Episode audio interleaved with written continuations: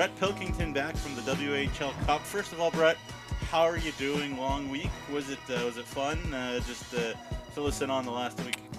Well, the last week. Uh, well, first, thanks for having me today. But uh, yeah, the last week it's been enjoyable and uh, learned a lot over the seven days there from our coaching staff, the other coaching staffs, um, the process, um, visiting with the, the, Red Deer Rebels coaching staff, and you know, watching some of their pregame skates with their skill guys and what they're they're working on day in and day out to get their guys prepared for what you would think would be the NHL for in years to come. And so it, it was quite inter- interesting. Uh, you know, I, I had some of those details prior to, and it was a checkbox for me that I, you know, that's what I'm teaching the kids here at Notre Dame. But uh, at the same time, learned some new uh, new areas of improvement, and uh, I hope to roll it out here at Notre Dame, not just with uh, the junior team, but with, throughout the campus. So you were uh, on the staff for Team Saskatchewan U16. For those that uh, are unaware, and uh, your role, I guess, was sort of video coach, assistant coach. What was what were the kind of things you were doing on day to day? Yeah, so for, for myself there, uh, you know, I was involved in the practices. We got there Monday. We had two practices: Monday, one Tuesday.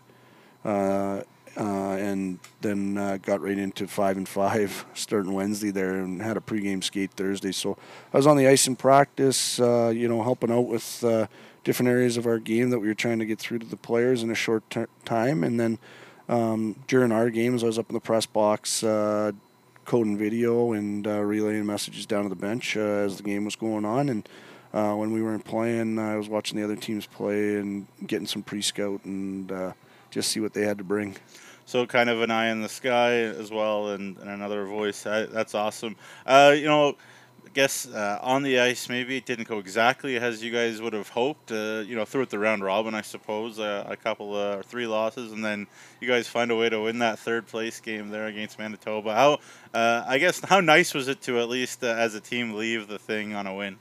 Yeah, for sure. Well, you know, we, we played good in the round robin there. The sec, well, the first night we we got shellacked, uh, you know, by Team BC who won the tournament. But uh, yeah. the second day there, when we were playing Team Alberta, you, you know, you, you got to remember we were up four nothing uh, halfway through that game, and uh, you know they got one, they got two, and the, the it, it was it was changing quick, and uh, you know uh, we we we uh, just turned off the faucet as they went there, and then you know they just put five straight by us, and that was that. But uh, you know the third game there too, back and forth game with Manitoba. We didn't have our best legs that night, and uh, you know could have could have gone either way the whole the whole game, and we were just on the wrong side there. So um, that short term competition too, it's about building blocks each day, and mm-hmm. uh, you know um, as everyone makes the medal round, you you know you, you got to take those three exhibition games and, and learn from them and, and, and grow as a group. And you know the, the idea is to show up in the semifinal no matter what place you did. And uh, you know unfortunately for us, we uh, picked BC to play again. Yeah. And uh, what a group that group was! Uh, just fast up and down. Transition game was phenomenal, and uh, you know a lot of good kids that uh, I, I believe you'll see in the WHL here very soon. Who were who were a couple of the of the standouts that you saw? Maybe maybe if you had to pick two or three from the from the whole event. I know a big question put you on the spot, but maybe were two or three guys specifically that really impressed you. Yeah, for, for me, I uh, you know you, you, look at the guys um, that separate themselves, and one guy for me with on Team BC was uh, Jordan Gavin. Uh, you mm-hmm. know he his his hockey IQ and uh, his release on his shot is is up there with some of the best I've seen and uh, that I've worked with. And then uh, um, a defenseman out of Alberta, McGinnis, he plays at uh, Yale Academy there, and uh, th- this kid he just goes up and down the ice however you want it. So. Mm.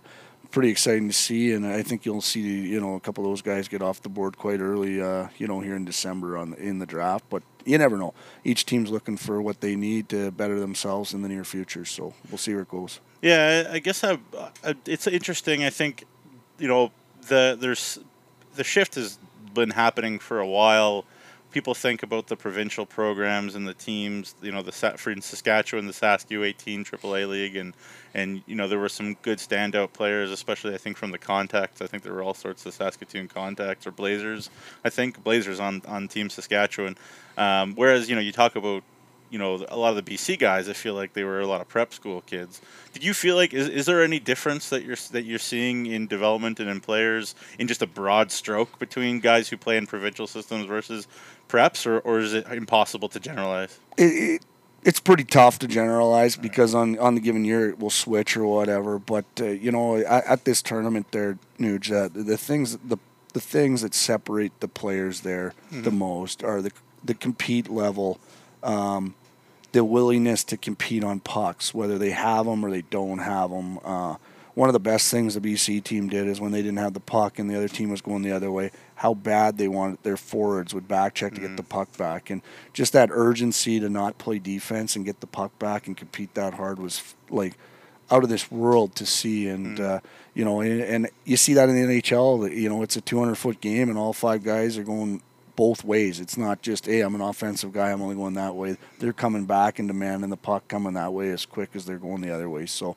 uh, it was it was intriguing to see that uh, there's a team of 15 year olds that had that presence mm. um, at such a young age because it usually takes a while to develop and. Uh, you know, to have it at 15, obviously you sep- yeah. separate yourself from the pile. Yeah, absolutely. And obviously the, the results were, were certainly there for Team BC, and there's always so much talent coming out of like you know the lower mainland of Vancouver, and uh, they're doing a very very nice job marketing the prep programs there in BC too. So uh, you know it's all it's all kind of coming together and working well, and obviously the poster boy Connor Bedard, uh, you know, fr- coming out of there as well. So um, and lots of lots of good players, obviously around the Western Hockey League and in even Saskatchewan League, BCHL too. So it's pretty interesting. I do got to ask you, so feel free to answer this however you want. Um, but obviously, you know, you go through your life as the GM of the the Hounds Junior A, and your eyes are open. You know, you're making relationships too. What what was it kind of like from uh, the perspective of also somebody who's you know also trying to you know, obviously I know your job right there was to, to do your best to, to help Team Saskatchewan win. That was number number one, but I'm sure there was an element of you know I gotta sort of keep this guy's name down. What, what was that kind of like too for you? Yeah, for, for wearing me, two hats. Yeah, for for me wearing two hats there, it was quite interesting. Uh, you know, when you're when you're the eye in the sky, you see the game from a different element than when you're behind the bench. So.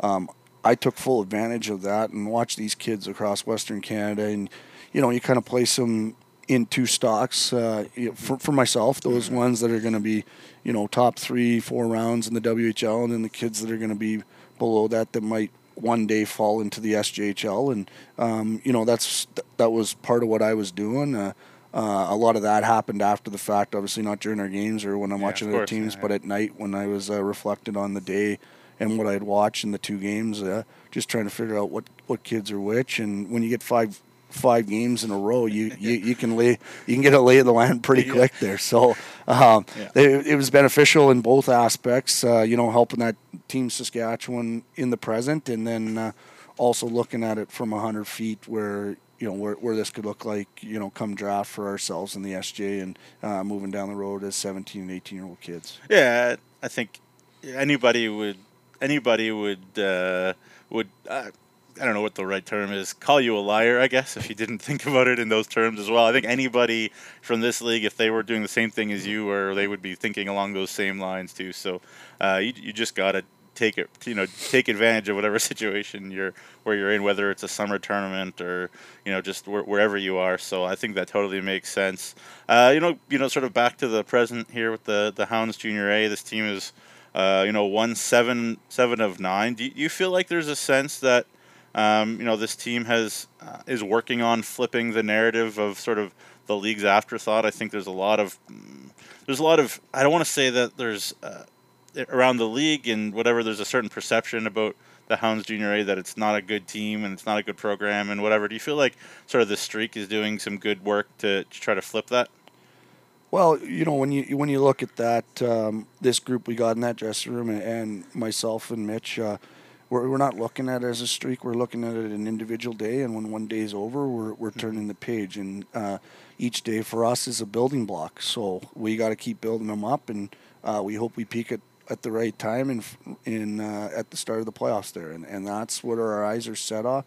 Set on. Uh, we want to be a playoff team, and we got to do the right things between now and then to get there. And you know, as there's a lot of great teams in this league this year, and it's a very competitive league. So.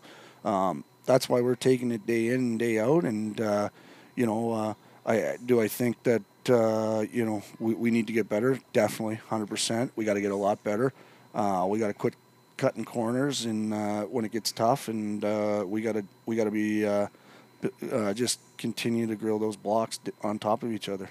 Yeah, you talk about that process, you know, heading towards the, the playoffs. Obviously, that's still far down in the distance too, obviously, and all you can kind of do is is uh, I guess take it uh, take it day by day. But uh, you know, people always kind of talk about you know you need 10 15 20 games. I don't know what the, the magic number is to to kind of know what you are. Do you, do you feel like you're having a little bit of a better sense of what this group is now versus you know at the start of the year or is it still still way too early for that to, to know for sure for you? Uh, for myself i i think i understand the group we have. Yeah. Um, you know we we've had challenges. We're going to have more challenges but uh, I do think that uh, you know our leadership group is pushing them the right direction, and and at the end of the day, you know, it's it, it falls on their uh, on, on their shoulders, the leadership group, because they're around the group more than uh, Mitch and myself are. So. Um, we, we they got to be an extension of Mitch and I. So when we're not around, that the they're going up and not down. So, mm-hmm. um, and, and, I like the group we got in place there, and uh, you know, we, we might add it, we might add some guys to it in time, and, and that's what we're trying to sort out now. And but uh, where we sit right now, I, I, think we're going in the right direction because of our leadership group. Yeah, leadership group and a leadership group. You look at you know Kevin Anderson, 2003 birth year, Jared Sitch, 2003 birth year, Blake Rasmussen, 2002 birth year. But you know because of the COVID year, again, all all kind of rookies. You look up and down this lineup, and it's still by a, a, a measure the the youngest, youngest team in this league. Is there a way in which you know you approach this team because of its youth, or is that not even an equation to you? Uh, for for me, I approach it as if we had all twenty year olds. Yeah. Um, they want to be these guys want to be junior players, and uh, once once you make it here, it, mm-hmm. the age doesn't really matter because you're playing against the oldest anyways. Mm-hmm. So. Um, and and those three guys, they've uh, they've had the benefit of being through Notre Dame's high school, and they understand culture and, and habits and accountability, and uh, you know, and and and that's a big part of this league, and a big part of hockey is which team buys in, which team's got the accountability and, and the willingness to compete night in and night out because it's a long season. Yeah, obviously we could you know go through the team and talk about every player. We don't have the time for that. People at home don't have the time for that. But but three guys that I really wanted to to bring up. Um, specifically, it, are, are a line that uh, put was put together a couple, uh, I think, a couple of games ago. But uh, um, but uh, Fath and Proby and Vanden Heuvel uh, seem like they've, um, you know, from from from my perspective, kind of done what you're asking them to do in a lot of ways, and be who they're, you know, you're wanting them to do in a lot of ways. How impressed were you with those three as a as a trio the last couple of games? Yeah, just uh, watching them online there uh, away. It's uh, you know you're looking for those guys to be um, uh, momentum changers and uh, or keep the momentum and you know, every time they've been on the ice there, they've done exactly that. They played the right way, put pucks in the right areas, and taken pucks to the net, and then got pucks out at uh, at our blue line. And, and you can't ask for much more out of a, a trio like that. And uh, you know, uh, they bring in different elements, all three of them, but I think together they make a good pack. For sure. And then uh, got to ask again. I feel like I ask a lot, and I feel like since you've been here, I've asked a lot about goaltending, and obviously we've both been really blessed to see some incredible goalies come through this uh, junior A program. You know, since we've been around, but obviously between Austin Elliott, Riley Osland, uh, two just excellent goalies. I think you would agree with that assessment. How how much do you feel like the team plays another inch or two or three taller with those guys in the net? Yeah, for sure. That that goes through the players' heads for sure, and. Um, you know, I, I, think the best part about uh, the whole combo in net there is, is we got a young kid there, and, and then we got an older guy that's been through the grind uh, for two. Or, this will be this is his third year of junior, and uh, you know I think he's helping out Austin a lot by showing him the right ways and showing him how it goes, and uh, you know pushing him to be his best day in and day out, and, and that's the focus of our all our group is to be our best day in and day out, and and when you look at those goalies, I think they're a great tandem, and uh, um, and the guys that are playing in front of them feel the confidence back there. Yeah, and uh, you know to, to follow up your point about Osland really helping Elliot, I think Austin is also the first person to say how much Riley helps him too in, in all sorts of aspects of of being a like a high level junior hockey player too. I think a guy like Austin could have come back here from the Western Hockey League and thought, you know, I've got it figured out. I'm this, I'm that, and that is doesn't seem like it's Austin at all. Like not even a little bit. So I got to give uh, give the guy a lot of credit for that. Um, Brett. Uh, don't want to take too much of your time as uh, you prepare here for a game tonight. But thank you so much for your time. Good to have you back, and uh, and we'll see you around. Yeah, thanks for having me.